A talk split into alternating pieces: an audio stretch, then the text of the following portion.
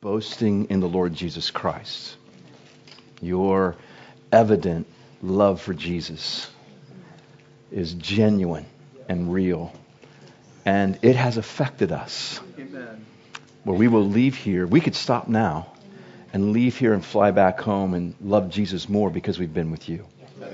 So, so thank you. Thank you for your love for Christ. You can, you can open your Bibles to 1 Corinthians chapter 14. Um, as you know, last night I preached in Dave's clothes, and we voted. I think it was unanimous, a unanimous vote that I look better than Dave, and he he sort of came back at that this morning, as you well know, and said that I now know look what I look like at 83 years old. And uh, I responded to that by saying, you know what?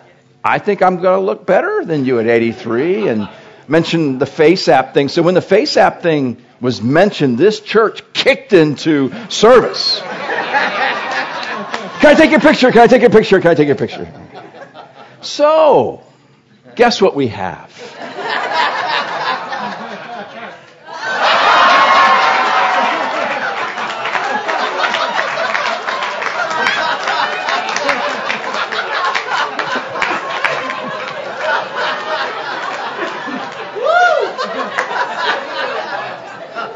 Okay. We're not, we're not going to vote tonight. We're not going to do it. I don't know, Dave. Actually, Dave, when you picked us up at like 6 a.m., you kind of looked at like that the other day. yes, that will be a retreat memory right there, won't it? That's right. Well, in this session tonight, I hope to just uh, serve you with some biblically based thoughts for how to pursue and grow in the gifts of the Spirit, which is the title of this short teaching, Pursuing and Growing in the Gifts of the Spirit. And I want to keep it shorter because we've been saying we, we want to do a Q&A tonight, and Dave's going to lead through that. If you've got questions, by the way, you can text those to Dave. Um, either now or throughout this time or while we're doing the q&a and again if we don't get to one of your questions just please uh, talk with one of us. We would love to have conversations with you. We've all had really good conversations today. Your questions reveal a, a real pursuit of the Spirit. Um, that's another way we've been impacted by you. So 1 Corinthians 14, we're just going to read those first five verses. Again, I'm going to spring from there and uh, offer you a few thoughts. Pursue love and earnestly desire the spiritual gifts especially that you may prophesy. For one who speaks in a tongue speaks not to men, but to God.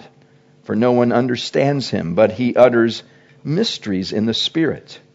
On the other hand, the one who prophesies speaks to people for their upbuilding and encouragement and consolation. The one who speaks in a tongue builds up himself, but the one who prophesies builds up the church. Now I want you all to speak in tongues, but even more to prophesy. The one who prophesies is greater than the one who speaks in tongues, unless someone interprets so that the church may be built up. Now I read those verses to you again because verse 1 has this language in it earnestly desire the spiritual gifts. It's language that tells us that our pursuit and our growth of the, in the spiritual gifts, it requires our intentionality. It requires our pursuit. In fact, that language is similar to the language you actually find throughout the New Testament with regards to our pursuit and growing in the spiritual gifts. So let me just give you some New Testament text to tell you what I'm meaning. 1 Corinthians chapter 14 verse 39. So my brothers earnestly desire, he repeats it again, and when something's repeated, it's, it's intended to make a point. So, my brothers, earnestly desire to prophesy and do not forbid the speaking in tongues. 1 Corinthians 12, verse 31, but earnestly desire the higher gifts. 1 Timothy chapter 4, verse 14, do not neglect the gift. Don't do that. do not neglect the gift you have, which was given you by prophecy when the council of elders laid their hands on you. That's Paul speaking to Timothy and 2 Timothy chapter 1 verse 16, for this reason I remind you, Timothy, to fan into a flame the gift of God, which is in you through the laying on of my hands. So there's this repetitive language in the New Testament earnestly desire, do not neglect the gifts, fan into flame, that exhorts us to be intentional in pursuing and growing in our spiritual gifts in our lives. And they're, they're to, to be marked by a constant intentionality on our part.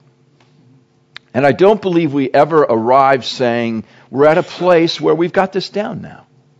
I know I haven't. Um, over the last about four or five months of my life, recently, I, I had just noticed that I, I was not um, using the gift of prophecy. It's one of the gifts I believe the Lord's given me. Um, not like these folks are with me. They're more gifted than I am, and I, I do mean that. But I just wasn't using the gift of prophecy, and I, it, it, it began to bother me, and I'm glad it did. And I just found myself wrestling with the Lord over it. And I think I've just been distracted by a number of things. Even walking into a Sunday service, thinking about many things, and not really praying intentionally for the Lord to be using me if that's what He wanted to do. And so I just began to repent of that, quite frankly, and began to pray.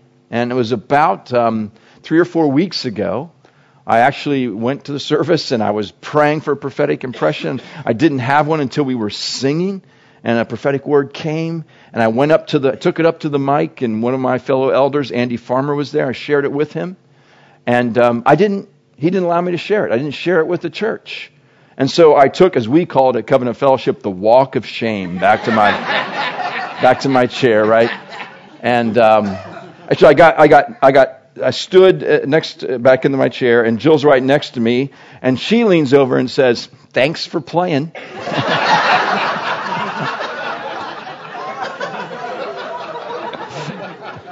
that's the way. That's one of the many ways my wife serves me, obviously. but even though I didn't share that word, I was I was encouraged that I had I had been willing to be used by the Lord. Um, but I don't believe I would have been there unless I was troubled somewhat or unsettled by the fact that I was not intentionally pursue the gifts. So it doesn't matter how, how long we've been following Christ. This is something that we all need to be doing in pursuing and growing in the spiritual gifts. So how, how do we do that? I'm just going to give you a few quick thoughts about how to pursue and grow in the spiritual gifts. Number one, pursue God.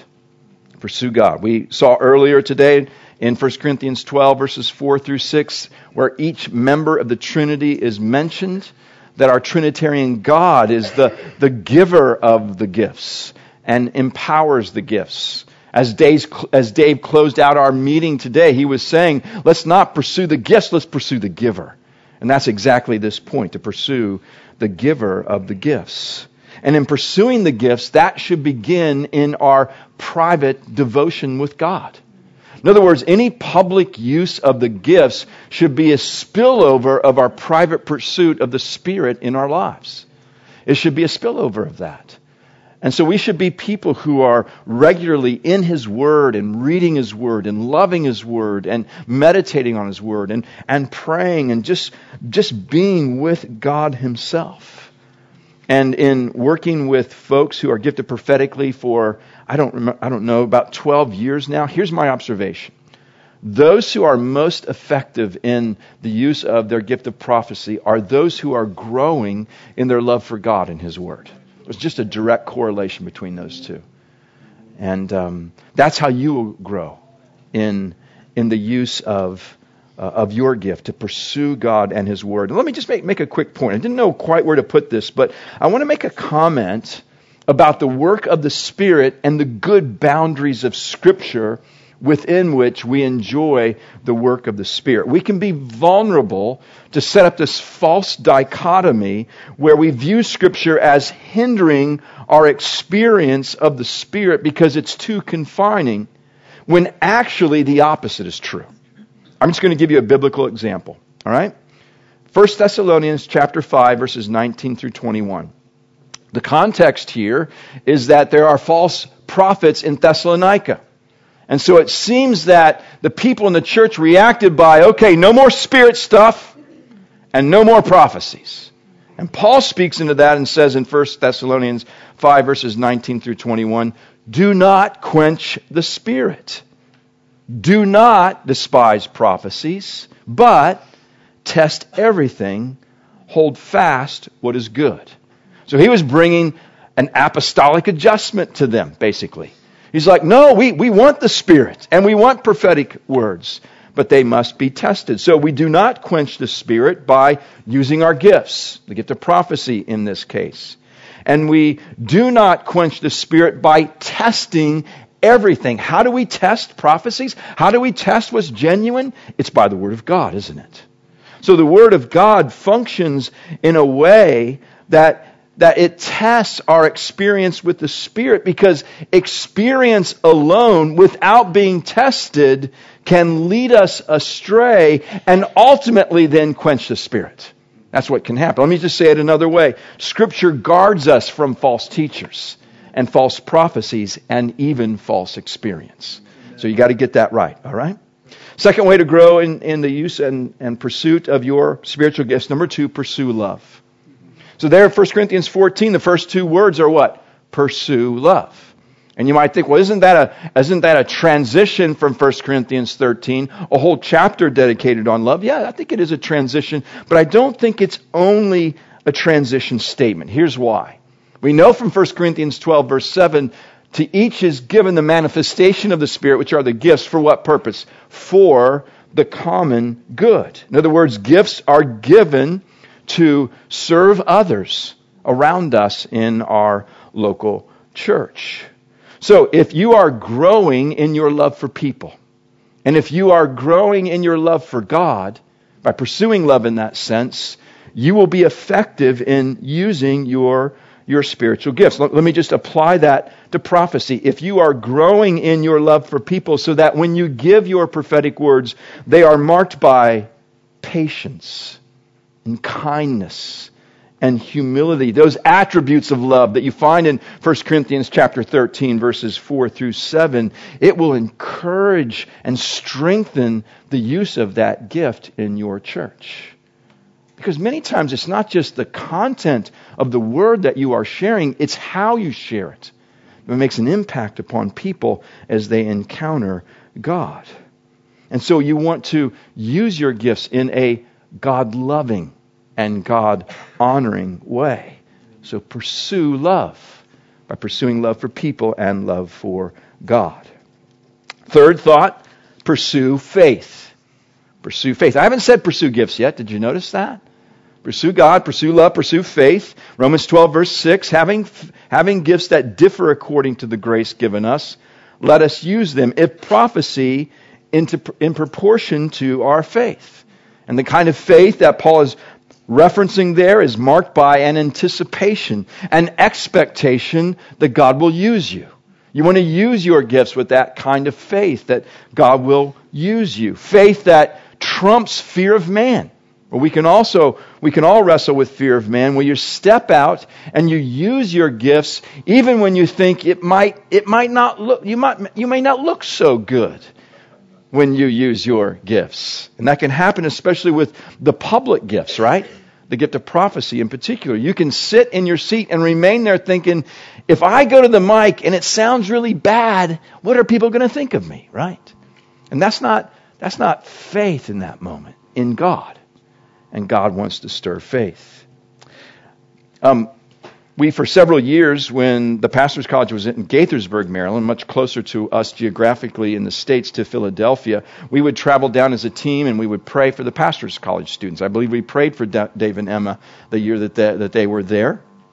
We were talking about that the other day. And there was a, a trip several years ago where we decided to drive down, uh, typically it was a Friday morning, so we decided to drive down on a Thursday night and try to avoid the nightmare of Washington, D.C. traffic on a, on a Friday morning. And so on the way down on Thursday evening, Ramona, who's with me, is saying, Look, Mark, I've got this picture of a guy in the uh, PC class, and he's wearing a kilt. And he's got those, you know, those long, I don't know what you call those knee sock stocking type things, and he's got bagpipes and he's playing bagpipes. And when, he, when she said that, I'm like, that's great, Ramona. you keep praying about that word. And if it's there tomorrow, you know, just let me know. So I was kind of skeptical about it. So we were, we're at the PC class. We had, we had taught a bit. We were praying for folks. And I was on completely the other side of the room praying for someone out of the corner of my eye. Here comes Ramona. And the very first thought was, it's the bagpipes. I know. It's, it's the bagpipes. So she, she tugs on my sleeve and she says, Mark, do you remember that word about the guy in the kilt and the bagpipes? I'm like, yeah, I, I remember that word. She goes, It's him over there. I'm certain it's him. So I'm affected by her faith. And so we go over and we pray for this man. His name is Josh Blunt. And, and she just basically shared this word where she saw him in a kilt, uh, playing bagpipes in a field, just leading people in the worship of God. And that God, after he graduated, would be a man who would regularly lead worship in his church. So we get done, and I said to Josh, I said, Does that make any sense to you? He said, It makes total sense to me. I have a kilt, I have those socks, I have bagpipes, and just last week I led the procession of sixth graders here at Covenant Life School in worship as I played the bagpipes down the hall. And this is a man who now regularly leads worship at Living Faith Church in Franklin, West Virginia. So my faith wasn't there, but Ramona's faith was there. It was a faith to step out and to follow God. We must have that kind of faith that expects great things of God and to step out in faith. Now, let me, let me just tell you one other story here, because I, I think many of you may, may be able to relate to this to some degree. We, this was several years ago. Jill and I, I was not in ministry yet. Jill and I were attending a small group leaders conference in Gaithersburg, Maryland. We were leading a small group, and there was probably, I don't know, 12, 13, 1500 people there. And uh, we're way in the back, and I'm just singing to the Lord, just enjoying singing. And I feel like this prophetic impression comes. And part of my attitude was like, I just want to sing. I don't, I don't want this right now. So I'm, I'm wrestling with this word. Is this, is this the Lord or is this me? We'll get to that t- tonight. And then I'm looking at this size of crowd, which I'd never share a prophetic word in a group that big. And I'm like, what if, what if I just go up there? And what if it just really bombs? And I'm just wrestling through all of this. So at some point I'm, I'm just praying and I just turn to Jill. I'm thinking maybe Jill could help me. I, so I, I explain to Jill my dilemma.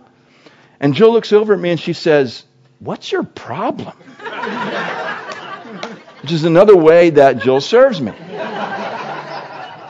So at that point, my manhood's on the line. I've got, I've got to go up. I mean, if nothing else, right? It wasn't faith working at that point. It was mostly just pride. So I'm walking up to the, I'm walking up to the mic and I'm just praying all the way up. Choose someone else. Choose someone else. Choose someone else.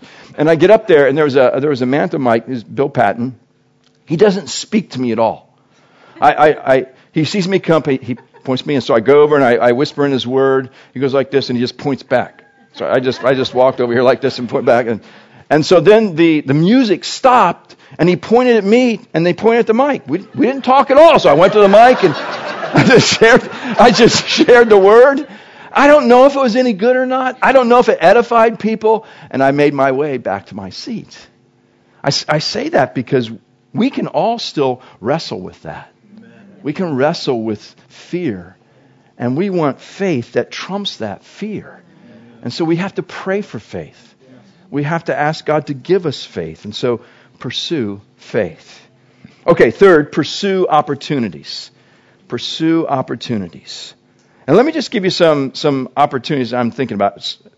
First of all, pursue opportunities in your home to use your gifts, all of your gifts in your home. Don't, don't just limit the gifts to your Sunday gathering or maybe your gospel community or when you gather in a, in a small prayer group. Use your gifts at home. I could tell you stories, we could tell you stories that we have in our homes of sharing prophetic words with, with our children. Again, our, our use of the gifts should publicly should be an overflow of what's happening privately and even within the context of our home. And then use your gifts in small group meetings and in prayer meetings and when you're just together. And I was, I was speaking to uh, someone earlier today. Um, they, they, they just said, I get prophetic words for people I don't even know at times, or people at work. What do I do with that? And I said, well, talk to Rick Orlando. Because that, Rick, that happens to Rick all the time. I, I won't take time now, but I could tell you several stories that Rick has sent me where, where Rick comes up to them and he goes, look, you don't know me, but I'm a Christian. I just believe the Lord wants me to share this word with you. And he shares it with them. And many times he's had opportunities to share the gospel with them, or it might lead to a conversation where he prays for healing. So that can happen. That requires faith to do that. And Rick has that kind of faith. Those are, those are just some of the opportunities to think about. Okay, here's some brief thoughts on just getting started. So there's some some ways to pursue the gifts. Some thoughts on getting started. First of all, pray. You keep hearing me mention prayer. Um, that's not obligatory. That is desperate prayer. That's what I mean by that. Pray throughout the week. Pray before you go to small group or your gospel community. Pray before the Sunday meeting. Pray when you're just hanging out together. That might happen here before you leave. You're just hanging out and pray. Someone, or the Lord may give you a word from someone there in the group. Number two, step out in faith. Step out and share. Your, your word that you're going to share, it doesn't have to be eloquent. It doesn't have to be long. It, it doesn't have to be all figured out. That's okay. Just share it. And by the way, this could be a question tonight. I just decided to put this here. What's the difference between the gift of prophecy and the gift of exhortation? Because those things can sound similar. I mean, don't they both encourage? Yes, they, they can. The gift of exhortation is, is mentioned there in Romans chapter 12, verse 6, where it talks about uh, the, the gift of exhortation. Let me just read you that verse real quick. Romans 12, verse 6 says, uh, Having gifts that differ according to the grace given to us, let us use them.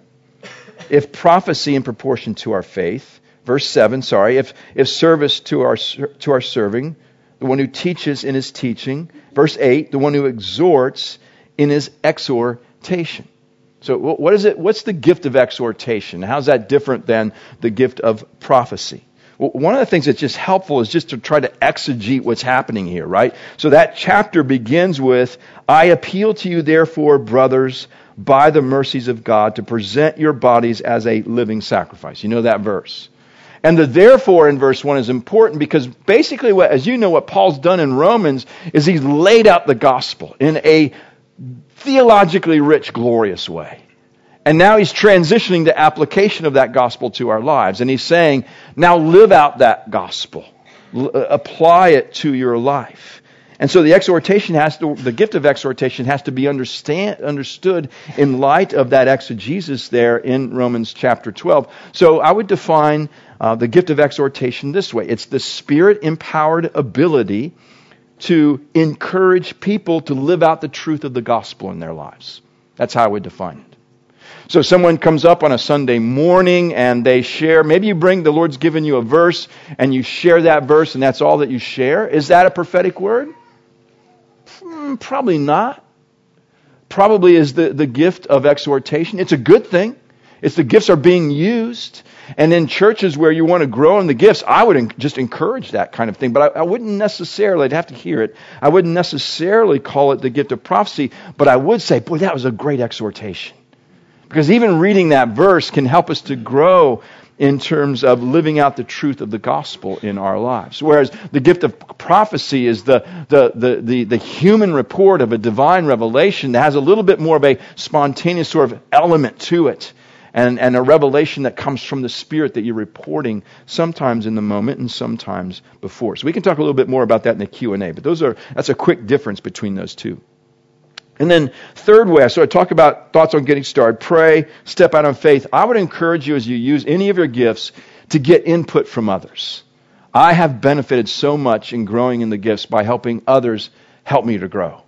And so go and ask questions. If you share a word in a group, ask your, your gospel community group leader, or ask if you share on a Sunday morning, go, go to your pastor and say, Do you have any thoughts on that? Could I have shared it better?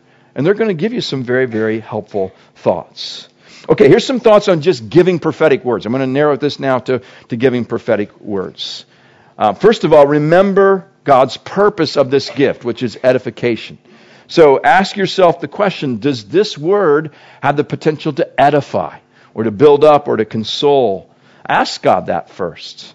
Number two, ask God if He wants you to share the word. Don't assume that because you have it, you're supposed to go share it, but just ask God. Submit that to God in prayer. Should I, should I go up and tell um, one of the pastors at the mic about the word that I have? Number three, don't presume to know the interpretation and application. So be, con- be content to do this. Be content to share your prophetic impression and then leave it to the person to pray and to seek godly counsel and to discern its validity. You're not responsible to interpret things for them. The most important thing that you can do is share your impression and then connect that person with God and let them engage God over what you shared with them. Number four, share your prophetic word with humility. Uh, deliver your word with strength and with boldness and with, and with courage, but also deliver it with Christ like humility. And as I mentioned this morning, allow mistakes, if you do make them, to cultivate humility. Humility, again, is important because it, it really affects the way that you deliver a prophetic word. And again, the, the content of the word is very important, but also how you deliver prophetic, deliver prophetic words is very important as well. Because it helps people engage God. It, if, if you're just humble and loving, it removes this sort of hyper spirituality aspect, right? To the, to the use of the gifts, which is not what these gifts are about. They're a normal expression of the Spirit's work. And so it should seem what, somewhat normal in that regard. And you want to honor Christ in doing so. So share with Christ like humility. I often get um, questions about this. This is my, sort of my fifth thought here. Share prophetic words. How do, how do I share prophetic words that seem more corrective in nature?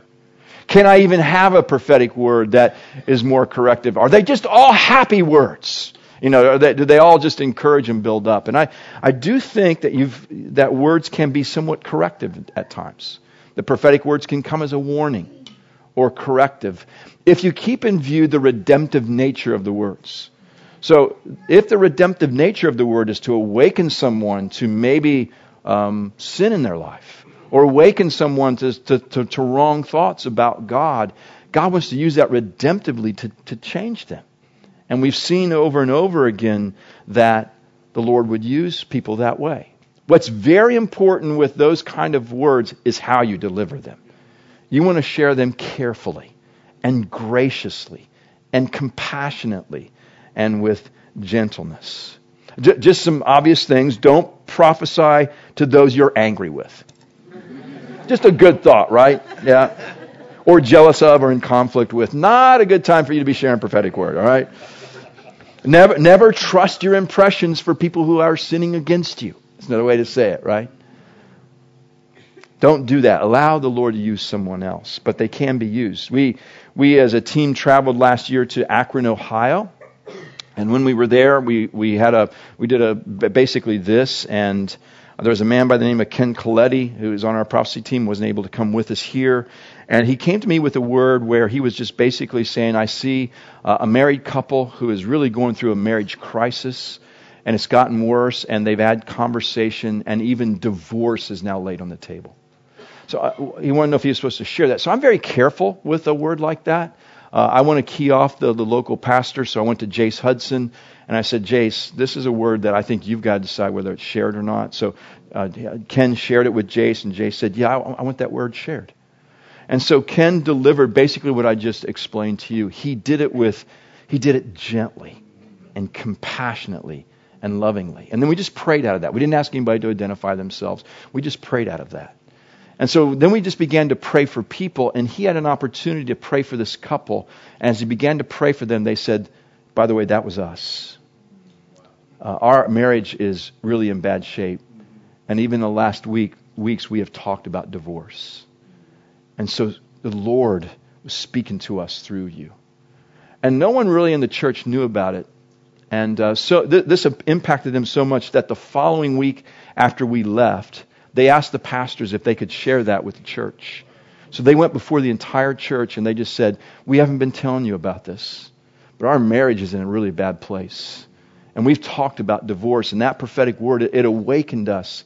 And we wanted you to know because we wanted you to know that God was at work. And number two, we just want your help. We need the church's help. Isn't that redemptive in nature? So that's the kind of that's the kind of sort of corrective word that can have that redemptive effect. Okay, so just a sixth thought here: avoid using "say it, thus saith the Lord" language. All right, don't do that. That's reserved for those Old Testament prophets. It's not for us today. So I often get the question, should, can I share words in first person language or should they be second or third person? I think that's up to your pastors. I think that um, all are allowable. We tend to use first person language if you listen to us while we've been here, but we call a qualified first person, meaning that we would say something I believe the Lord would say, or I think the Lord is saying. So there's, a, there's that qualifier there that we could, we could be wrong. This is what we believe or this is what we think. But I think it's also fine. There's other sovereign grace churches that don't use first person, they use second or third person. I think that works as well. So I'll let Dave sort of lead you in, in thoughts regarding regarding that. All right, last last just uh, thought here before we move to Q&A.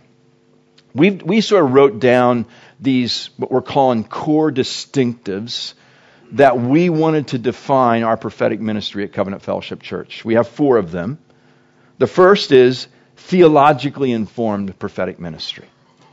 In other words, we want to recognize right from the beginning this is the authority right here. And that any prophetic ministry flows from the Word of God and is not independent of the Word of God. It's dependent upon the Word of God. The, the second distinctive is gospel centered prophetic ministry. Now that doesn't mean that every word has to, every prophetic word has to have the word gospel or cross or Jesus in it. Doesn't mean that. We're, we're looking more at um, the, the biblical view, the, the, the, the redemptive history of the gospel itself that plays out from, from Genesis to Revelation. But we do want, we do want people to be connected to the gospel somehow. Third, church-based prophetic ministry. And that's really a, a, response to maybe the Pentecostal world where you can have these traveling prophets that move around. In fact, somebody at lunch was asking me sometime today, like, do you, do you guys travel a lot? Not a lot. We do some. And that's kind of intentional. We only do it by invitation because we don't want to be seen as traveling prophets. We're simply members of a local church who are coming to serve a local church. And so that ministry springs from the local church. So church based prophetic ministry. And number four, governed prophetic ministry govern, which is we, we looked at earlier in 1 Corinthians 14. When we use this public gift, we want to use it in a way that we submit it to the governance of the elders. So those are some thoughts, just uh, real quick, and let's maybe we can move to Q and A, Dave. Now, um, I'm mostly going to have the folks who came with me answer the questions, and if they're hard questions, I'm definitely going to have them answer the, the hard questions. So you can lead us through that, Dave, and. Um, what would you like? Just what would you like our folks to do? Come up. Okay, you guys come up.